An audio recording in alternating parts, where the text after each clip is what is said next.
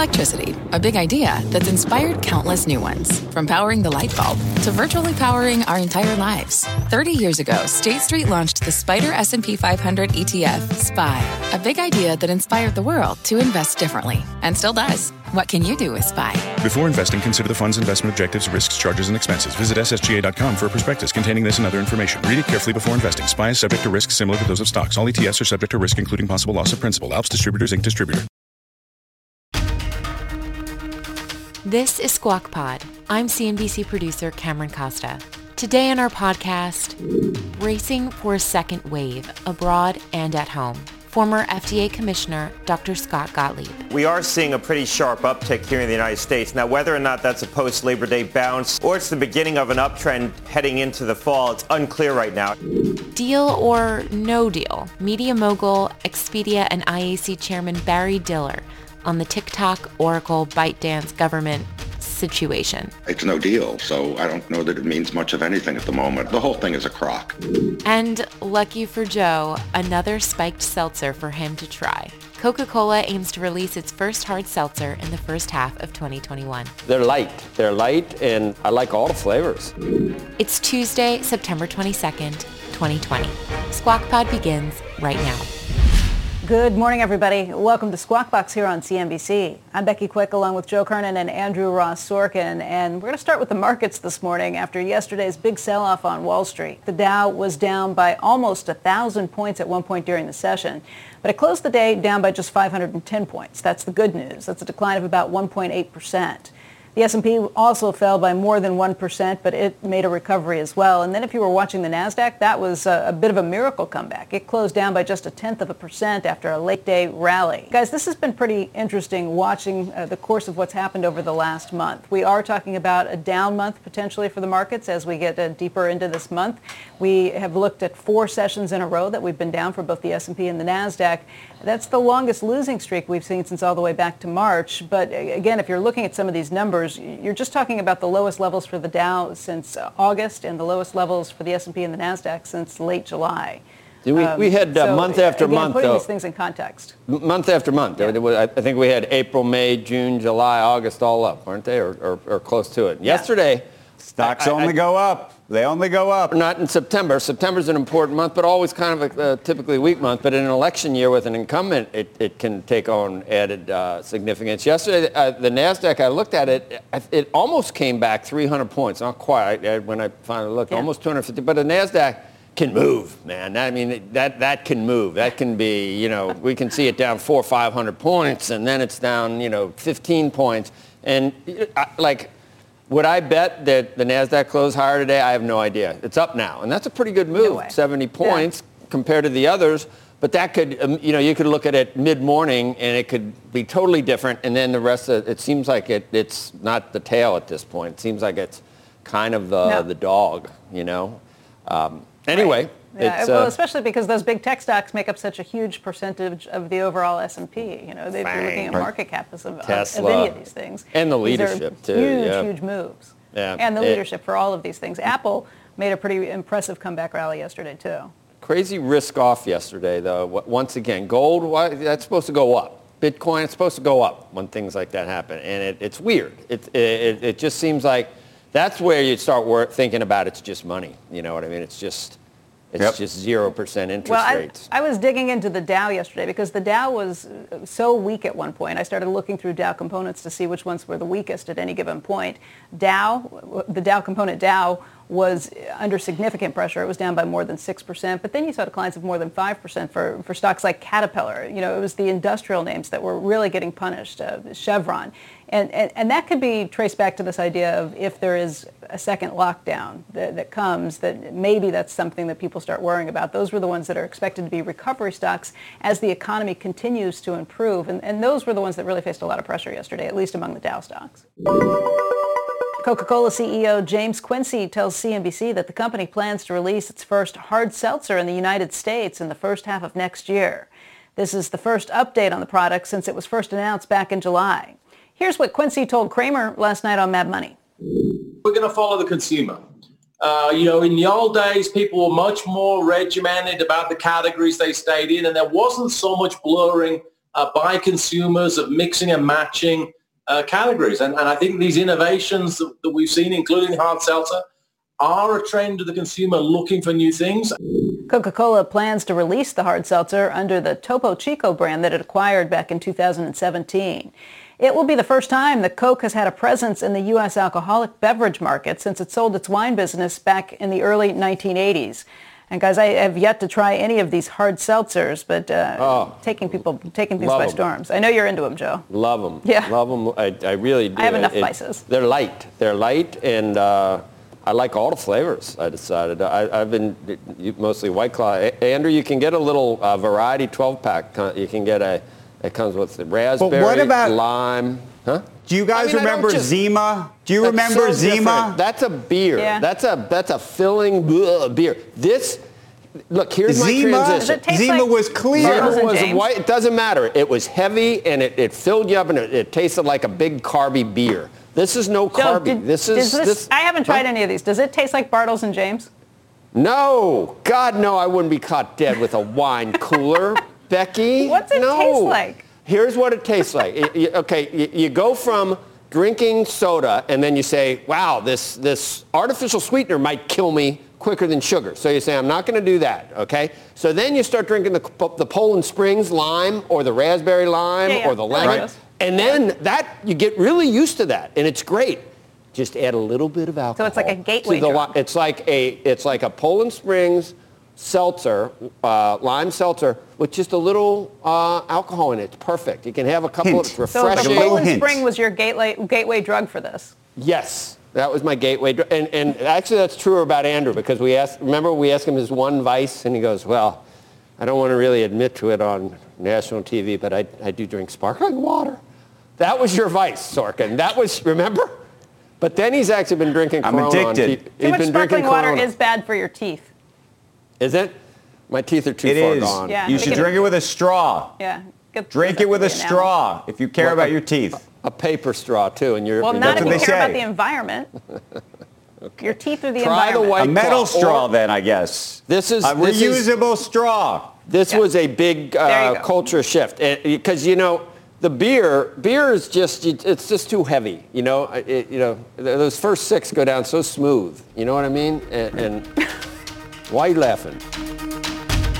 Coming up on Squawk Pod, the UK is working to ward off a second wave, and America is heading into flu season. I think that there is a real risk that we're going to see rising cases towards the end of this year. Now, that said, I do not believe that we're going to reach back to a, certainly a national stay-at-home order. Dr. Scott Gottlieb when we get back. What's on the horizon for financial markets? At PGIM, it's a question that over 1,400 investment professionals relentlessly research in pursuit of your long term goals. Specialized across asset classes, but united in collaboration, our teams provide global and local expertise. Our investments shape tomorrow, today. Pursue your tomorrow with PGIM, a leading global asset manager.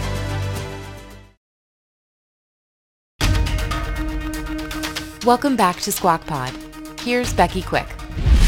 British Prime Minister Boris Johnson just moments ago announcing new restrictions to try to tamp down a resurgent coronavirus in the UK. He says office workers who can work from home should do so.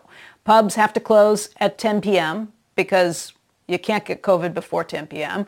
Also, businesses breaking the rules will face fines. Johnson said that these restrictions could last for six months, barring any progress. Top British government scientist warned yesterday that if the number of cases continues to double every seven days, as is currently the case, there could be 50,000 infections a day by mid-October. Joining us right now to talk more about all of this is Dr. Scott Gottlieb. He is a former FDA commissioner and a CNBC contributor. He also serves on the boards of both Illumina and Pfizer. And Dr. Gottlieb, thank you for being here today. Thanks a lot. Let's jump right in. Um, this concern about what's happening in the UK and potentially more broadly in Europe that was a huge reason for the market sell-off here yesterday. I think people started wondering if this means we're going to go, go back to lockdowns not only in Europe, but if we would see a second wave that approaches here and additional lockdowns that come here. Um, what do you think, just based on what you see? Are we in the same position as Europe, or have we been taking things more slowly and more cautiously? I'm not sure that we've been approaching this much differently than Europe at this point. We are seeing a pretty sharp uptick here in the United States. Now, whether or not that's a post-Labor Day bounce and it's going to start to level off, or it's the beginning of an uptrend heading into the fall, it's unclear right now. I think we're going to need a couple more weeks of data to know whether or not this is a discernible trend uh, of rising cases heading into the fall and the winter. But there is a real risk that as we head into the fall and the winter that this was going to come back. I think all of us were concerned about that. We really haven't had to contend with this virus in the season in which it likes to spread, which is the fall and the winter. This is a respiratory pathogen that would typically spread in the winter. We've, we've had to deal with it in the spring and the summer so far. So I think that there is a real risk that we're going to see rising cases heading into towards the end of this year. Now that said, I do not believe that we're going to reach back to a, certainly a national stay-at-home order or even sort of pervasive lockdowns or stay-at-home orders. I think the mitigation this time around is going to be a lot more targeted. You might see certain cities taking stringent steps when they have dense epidemics, but I think it's going to be much more targeted in part because we have much better testing so we're going to know where the spread is, so we're going to be able to target our interventions much more effectively. And in part because we have much more confidence around our ability to treat this. I think the capacity of the hospital system is enormous relative to what we were in in March and April and May. Um, hospitals have stockpiled equipment. Doctors feel much more confident taking care of patients with COVID. And we've substantially cut in hospital stays and in-hospital mortality. So we'll be able to turn over patients more effectively inside hospitals if we do have a lot of illness. Hey, Scott, in the UK, they're talking about their, their cases doubling every seven days. They've been looking at hospitalization, hospital admissions doubling every eight days. And then there were serious concerns about their ability to keep up with the testing. It, at the beginning, it sounded like you said you didn't think we've uh, dealt with this much differently than they have. But at the end of your comments, it sounded like we're not going to be in that same position. How, can you kind of straighten that out? Where, where are we in terms of would we wind up in a situation like what the UK is describing right now? Yeah, when I say we haven't dealt with it much differently, I think in terms of just general compliance to the social distancing, mask wearing, things like that. If anything, our compliance as a whole across the nation has probably been less than what you've seen in Europe. Um, but you've seen compliance spotty here in the United States. There's certain parts of the country where you're seeing pretty good adherence to some of the some of the social distancing and the mitigation tactics, mask wearing, certainly here in the Northeast. Other parts of the country are seeing very low compliance. And so that's what I was referring to when I was saying in terms of how we've been dealing with it. I mean at a consumer level. Um, Europe's done a, a, good job. They have a good healthcare system. I think when you look at what's going on in the UK, you need to think of the UK really as London and London is having a very dense epidemic right now. We're going to have situations here probably heading into the fall and the winter. If you believe this comes back, we're going to have situations where certain select cities have pretty dense epidemics. We've already seen that over the summer. Houston had a very dense epidemic. Miami did. Phoenix did.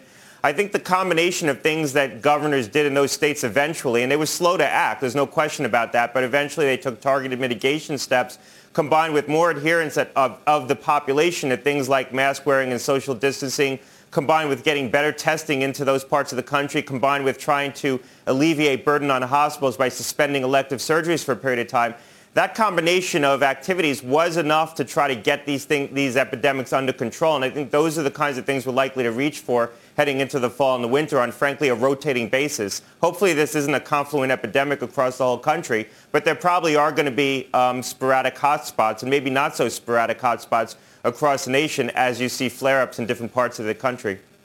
What, what the heck happened with the CDC guidance yesterday? Uh, the idea that they put on their website that aerosol sprays are, are, probably largely responsible for some of these issues, but then uh, took it back, took that guidance back later.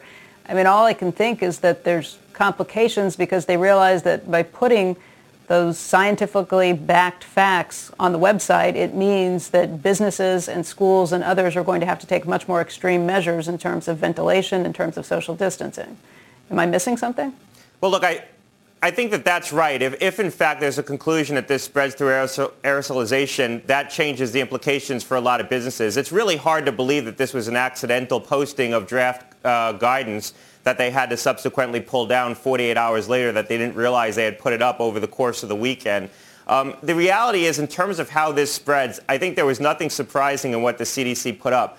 Most people assume that this is droplet transmission, but under ideal circumstances, you do get aerosol spread. If you have the right person in the right room with the right air conditioning system, you're going to get a spread pattern that more closely approximates aerosol transmission as opposed to, as opposed to droplet transmission. It's not a binary um, choice. Scott, um, I, know that you were obviously a former member of the administration, uh, but Can you just speak to the credibility of the CDC at this point and the politicization of the CDC and how concerned you are about that? Well, look, I, I, know some of the professional staff at CDC, and I, I, suspect they have to feel bad about what's going on with the organization at this point. They take a lot of pride in, or, in that organization and how that, that agency is perceived around the entire world for the expert guidance that it gives. This is deeply concerning. I mean, seeing these kinds of activities where guidance gets drafted somewhere else and posted on the CDC website, and that, that, those kinds of things are very concerning because you need to, you need to be able to accept that the um, material being put out by an organization, by an agency, represents the view of that agency. And if the administration wants to put out an alternative view on some of these things, they're free to do that, but they should put it out under their signature and not put it out under the imprint of the CDC. If it doesn't represent the work of CDC, it shouldn't have the CDC's logo on it. So that way we can know what the experts at CDC think and we can know what other people who are drafting some of this material think. So I think that that's the most corrosive event of the last several weeks, seeing information get put up on the CDC website that doesn't necessarily represent the work of the CDC scientists or doesn't represent the consensus of that agency. Hey, Scott, it's more troubling than that because I know that businesses and schools are following the guidance that's on the CDC website. And when they say we are following the guidelines, they're not doing anything beyond what's required on the on on that CDC website. And they say, look, this is our liability issue. We have to follow what they tell us to do. How safe are those schools and businesses right now? Well, look, that's that's why I think it's corrosive because you don't know whether or not um, what you're following represents uh, the expert opinion of the CDC scientists or re- whether it represents a policy point of view. Um, and so that's why it's important that the information that's made available be represented by the people who are d- developing um, developing those facts. Look, I think by and large the material on the CDC website represents the work of the staff scientists at CDC. I think we know what the touch points are where there has been some um, political consideration given to what's getting posted and, you know, quite frankly, some political involvement. It's around the testing and it's around things where we've seen some pushback from the business community. Dr. Gottlieb, thank you. It's good to see you. Thanks a lot. Next on Squawk Pod, billionaire Barry Diller on big tech, TikTok, and the 2020 presidential election. In the early days of a Biden administration, I think there's going to be definitely a downdraft just on expectations. As far as business is concerned, I don't think long term there's going to be any particular difference. We'll be right back. This podcast is supported by FedEx. Dear small and medium businesses, no one wants happy customers more than you do. So you need a business partner just like you. Like FedEx, who understands your passion for serving your customers because they have the same commitment towards you. That's why FedEx offers you picture proof of delivery, packageless and paperless returns, as well as weekend home delivery to 98% of the U.S. on Saturday and 50% on Sunday. See the FedEx service guide for delivery information. What's more, FedEx Ground is faster to more locations than UPS Ground. Trust FedEx for timely deliveries. See what FedEx can do for your business. Absolutely, positively FedEx. Support for this program is provided by Chevron. Methane management is a critical part of achieving a lower carbon future. Chevron is taking action to keep methane in the pipe their 2028 upstream methane intensity target is set to be 53% below the 2016 baseline. They're committed to evolving facility designs and operating practices. And they've trialed over 13 advanced detection technologies, including drones and satellites. That's energy in progress. Learn more at chevron.com/methane. You're listening to Squawk Pod take a look at your apps and recent browser history. Seriously, take a look. Do you see Investopedia or The Daily Beast, Vimeo, anything owned by Match Group? Chances are, yes, which means you already know this next interviewee, Barry Diller. He's the chairman of Interactive Corp, or IAC, the online conglomerate behind all of those brands. You might know Diller from some of his other accomplishments. In his 55-year career, he's headed Paramount Pictures in Hollywood. He's built Rupert Murdoch's Fox Broadcasting into the behemoth we know today, and he helped bring the world Saturday Night Fever, Grease, The Bad News Bears, and The Simpsons. He's also married, fun fact, to fashion designer Diane von Furstenberg. Diller joined our TV broadcast back in April when this whole pandemic was getting started, and he called the situation for businesses cataclysmic. You drive down streets and you see big cities, small cities, and you see nothing is open they're ghost towns. The damage that is being done every day is enormous. Everybody needs to be bailed out this one-time thing, and we'll worry about paying the bills later. Now, five busy but stationary months later, we're talking to Barry Diller again, and this time we have much more to discuss. The travel industry, for one.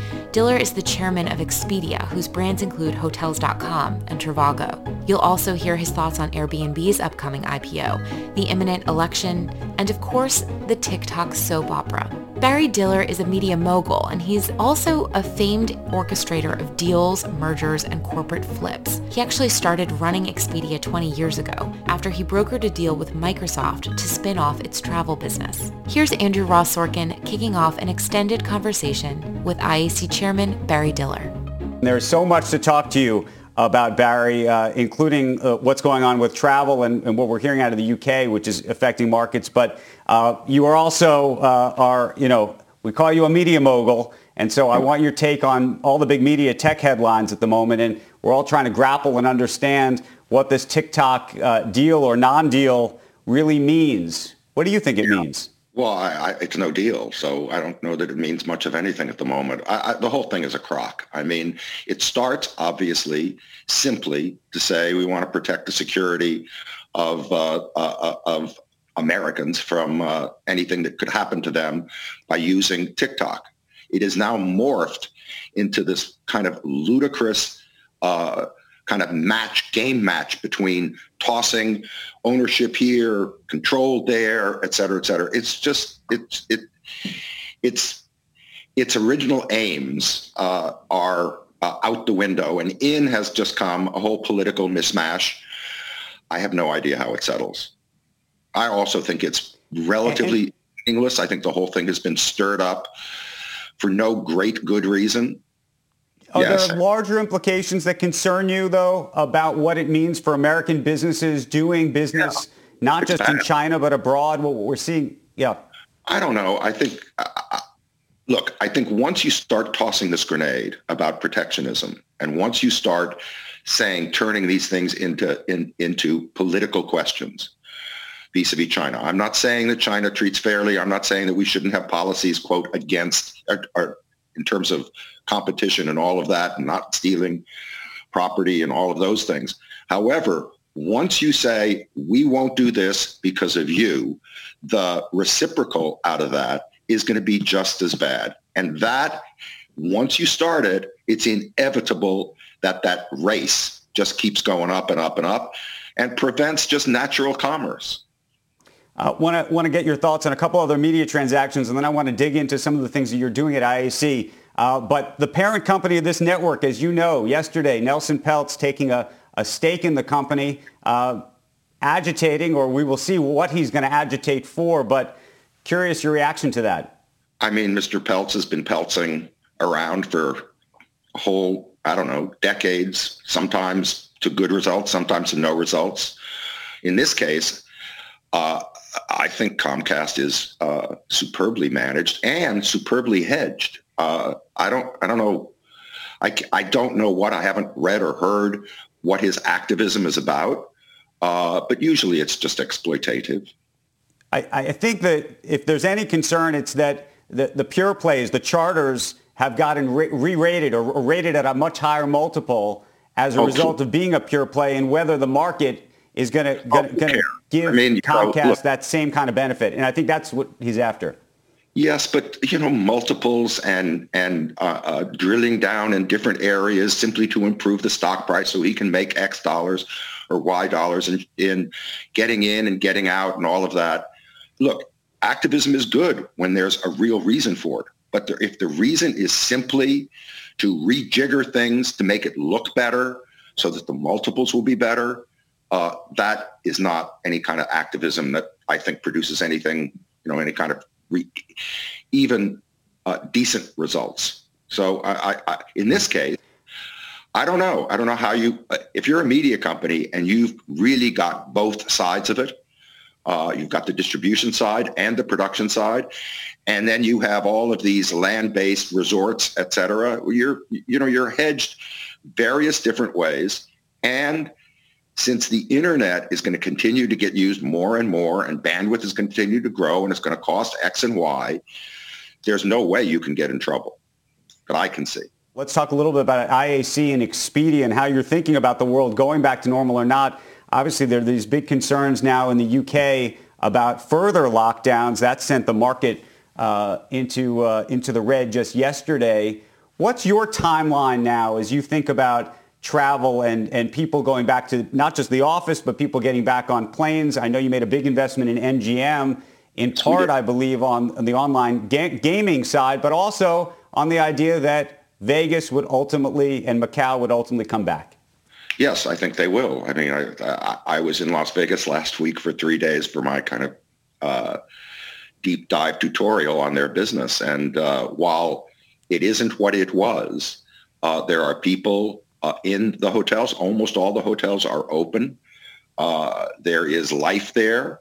It is not, of course, what it was, but inevitably it will be. Just give me a, you know, give me an end date. And that's actually all I kind of every day cry for and have to, unfortunately, put a bit off in the distance. I had originally thought, okay, great, we'll be back to work by September. That has not happened. Now it's maybe Christmas. Realistically, it's probably next year at some point. I keep putting that, you know, little goalpost down the road. However, uh, Las Vegas, you know, the amazing thing that I saw when I was there is who would have created this thing? I mean, it is the infrastructure, the amount of, I mean, conference space. Uh, MGM has 460 restaurants. They have hundreds of venues for entertainment from 20,000 to 16,000 to smaller venues. The, the, the, the, the, the very idea of Las Vegas built over the last, I don't know, 100 years or so, or 75 years, that uh, that place where where there is so much pound for pound entertainment, and by the way, at all levels, from the very highest level to middle to transient to leisure, it is a place that you that again I don't think you're going to build it again anywhere in the world. Uh, certainly not in Saudi Arabia. Uh, right. And they're talk of this, you know, kind of new Neom city or whatever it's called. But uh, Las Vegas is without question, when it's safe, will come back uh, without probably bigger, just in the early period, just because of people's the explosion of people wanting to get back to life. I think the same is true of travel, of course. And but you can't get travel back until you get planes and and and regulations, uh, air regulations, territorial, uh, into a place where people can, without worry, right. go where they want to go. The thing is, flying in a plane is safer than about any place other than probably being on a beach with the wind blowing uh, against you. Uh, the the the air is refreshed every three or four minutes. It's utterly safe to right. be in a plane. So, Barry, should, should, should, should, taxpay, should taxpayers be, be continuing to support the airlines? Well, yeah, because if you if you actually lose the look, the thing about Las Vegas, that infrastructure is going to stand. There's you can't take that away. I mean, you can take the people away. People will come back. The place will still be going. Uh, the lights will be on. The problem with planes is air, airlines is if you actually, because there is just no business to sustain it, if the, you can't to rebuild these things is going to be really difficult. Hey, Barry, just listening to what you're saying about airlines being very safe places because they recirculate the air. I mean, there have been some documented cases. I was just reading another one a couple of days ago about cases where people picked it up on the plane, not, not even just in coach, but also in first class where you think you have a little more space. These were early on in the pandemic, so I don't think people were wearing masks in the same way that they are on airlines now. In general, when you're talking about this, when you say you keep moving out the date, it's because oh, you watch the headlines sorry. going around. Do you have experts that you're talking to? When you're trying you, to figure out, you're you pl- preparing for how this works. Where do you get it?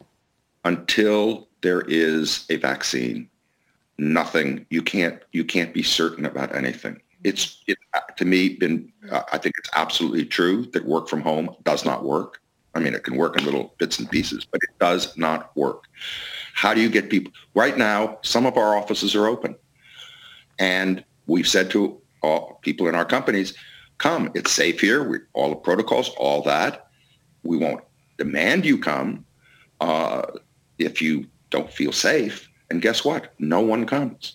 That's the experience of I think almost everybody in in any of the early openings of offices. So this is day by day. I mean, I said that, for instance, with Expedia, on November 15th, to me, is the last day you could say to people, okay, plan to come back to work in January. Because people have to make their plans and do all of that stuff. I was really hopeful that that when you got get to that date, that you could say, okay, come back January 1st. I don't believe that's probably true now because, again, the, um, the daily thing you read, you don't have to go far to learn that everybody is telling you it's still not safe. So until you can get that demarcation line, again, I think it's probably realistically, if you could ever use that word in this craziness, it's probably June of next year before you can say, and by the way, employers are going to have to say, you are coming back to work. Now, unless you have some reason, absolute reason that you can't, but you're coming back to work. Until you say that, nothing is going to start again. And by the way, in New York City, let me ask. Safest place there is probably right now. Can't go to school. I, I, I, the idea you, the precursor to all of this is getting schools open. And we're, the United States has done about the worst job of anybody in that regard. Barry, let me just ask you about the implications of this, this timeline, which is obviously a, a longer timeline than I, than I know you had anticipated earlier and a lot of people had anticipated earlier. But what are the implications as an investor um, and as a businessman who's thinking about what the world looks like if, in fact, the world is, is shut down or at least uh, slowed down between now and next summer? effectively, you know, does that mean there's going to be, are you trying to keep a lot of cash on the sidelines because you think there's going to be more and more opportunities because certain companies won't be able to make it through? How are you thinking about all of that? Both personally and uh, professionally, every nickel you can, uh, keep it in whatever bank, wherever, wherever it's banked. Uh, you just, I just think now is the time. I mean, look, we made a significant investment a billion dollars in MGM during this period. And uh, uh, this, this, the crisis allowed us to do what we thought was extremely money good, meaning we would never lose our capital in it. But because of this, uh, because of this moment that uh, for bad reasons, uh, we got the ability to invest in something like that. But generally, I think for any speculation, uh, and I think the market is right now a great speculation, I, uh, I would stay home. And again, we've got the anvil of this election over our heads. Uh, each day from now until November is going to get more and more concerning and more and more divisive and more and more difficult. The next, I, I, I actually think if I could wake up in mid-November, maybe it's even late November, given uh, what might be contested, uh, I would I would rub that magic genie. Right. But Barry, let me ask you a, a, a, political but business question. You know, there's there's a view out there. I don't know if it's right or wrong that uh, a Trump administration is supposedly better for business. And I know that you're a, a Biden supporter, but I just want, want you to speak to speak to your position and speak to the position that that has been argued uh, that that a Trump administration is better for business. I think in probably, I mean, speculation. I think in the early days uh, of a Biden administration, I think there's going to be definitely a downdraft just on expectations of taxes or rising and things like that. Uh, but I don't think long term, actually, as far as business is concerned, I don't think long term there's going to be any particular difference. I think there'll be differences personally. I think people are going to pay higher taxes, particularly the wealthy. I think there are going to be things that are going to be done, really done, to deal with inequality. I think other things will happen. I do not think they are, a, let's call it a, a big damper on business. I, I look, I do think there's going to be regulation, which is going to dampen business for some of the big tech companies. But I don't think beyond that, that, that it will make any real difference. Again, posit ourselves again several years into a new administration, not the first month or two, et cetera. And again, I am being redundant. No. Barry, let me ask you because you did mention big tech, and, and I know you have uh, you have been quite outspoken uh, when it comes to Google, for example, uh, in terms of uh, them competing, for example, with Expedia, as of course you are one of their uh, larger advertisers. Uh, there's been lots of headlines about what, what, what may happen. What are you expecting is going to happen to the big tech companies right now? I think regardless of uh, a change in administration, I think that regulation is coming. It's it's necessary. Uh, the monopoly of Google is absolute. Uh, there, you just we spend four or five billion dollars a year, literally, in Expedia, which we're happy to spend because it gives us customers.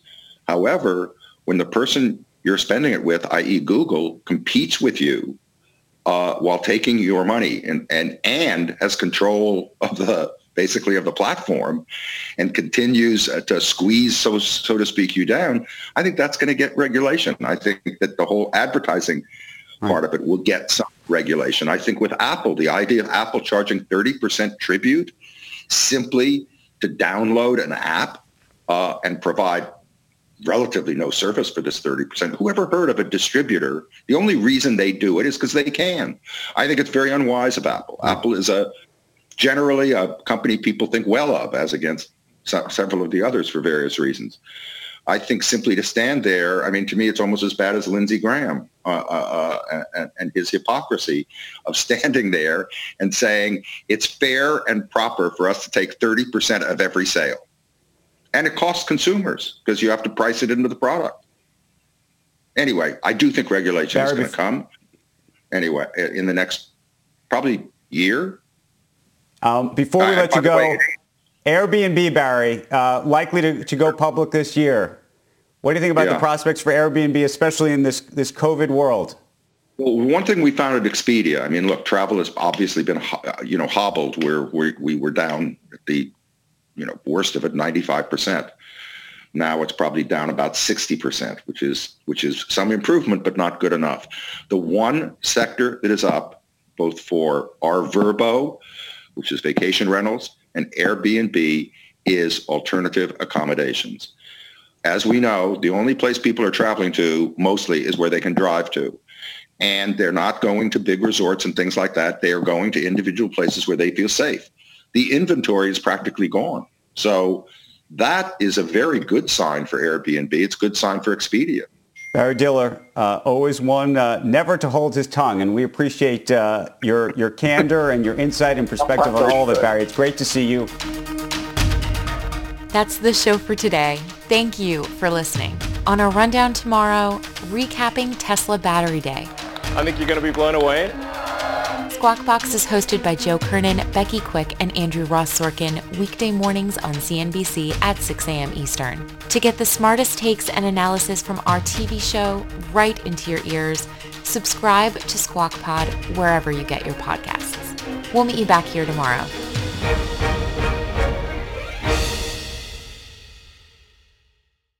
This podcast is supported by FedEx. Dear small and medium businesses, no one wants happy customers more than you do. That's why FedEx offers you picture proof of delivery, packageless and paperless returns, as well as weekend home delivery to 98% of the U.S. on Saturday and 50% on Sunday. See the FedEx service guide for delivery information. FedEx Ground service is also faster to more locations than UPS Ground. See what FedEx can do for your business. Absolutely, positively FedEx.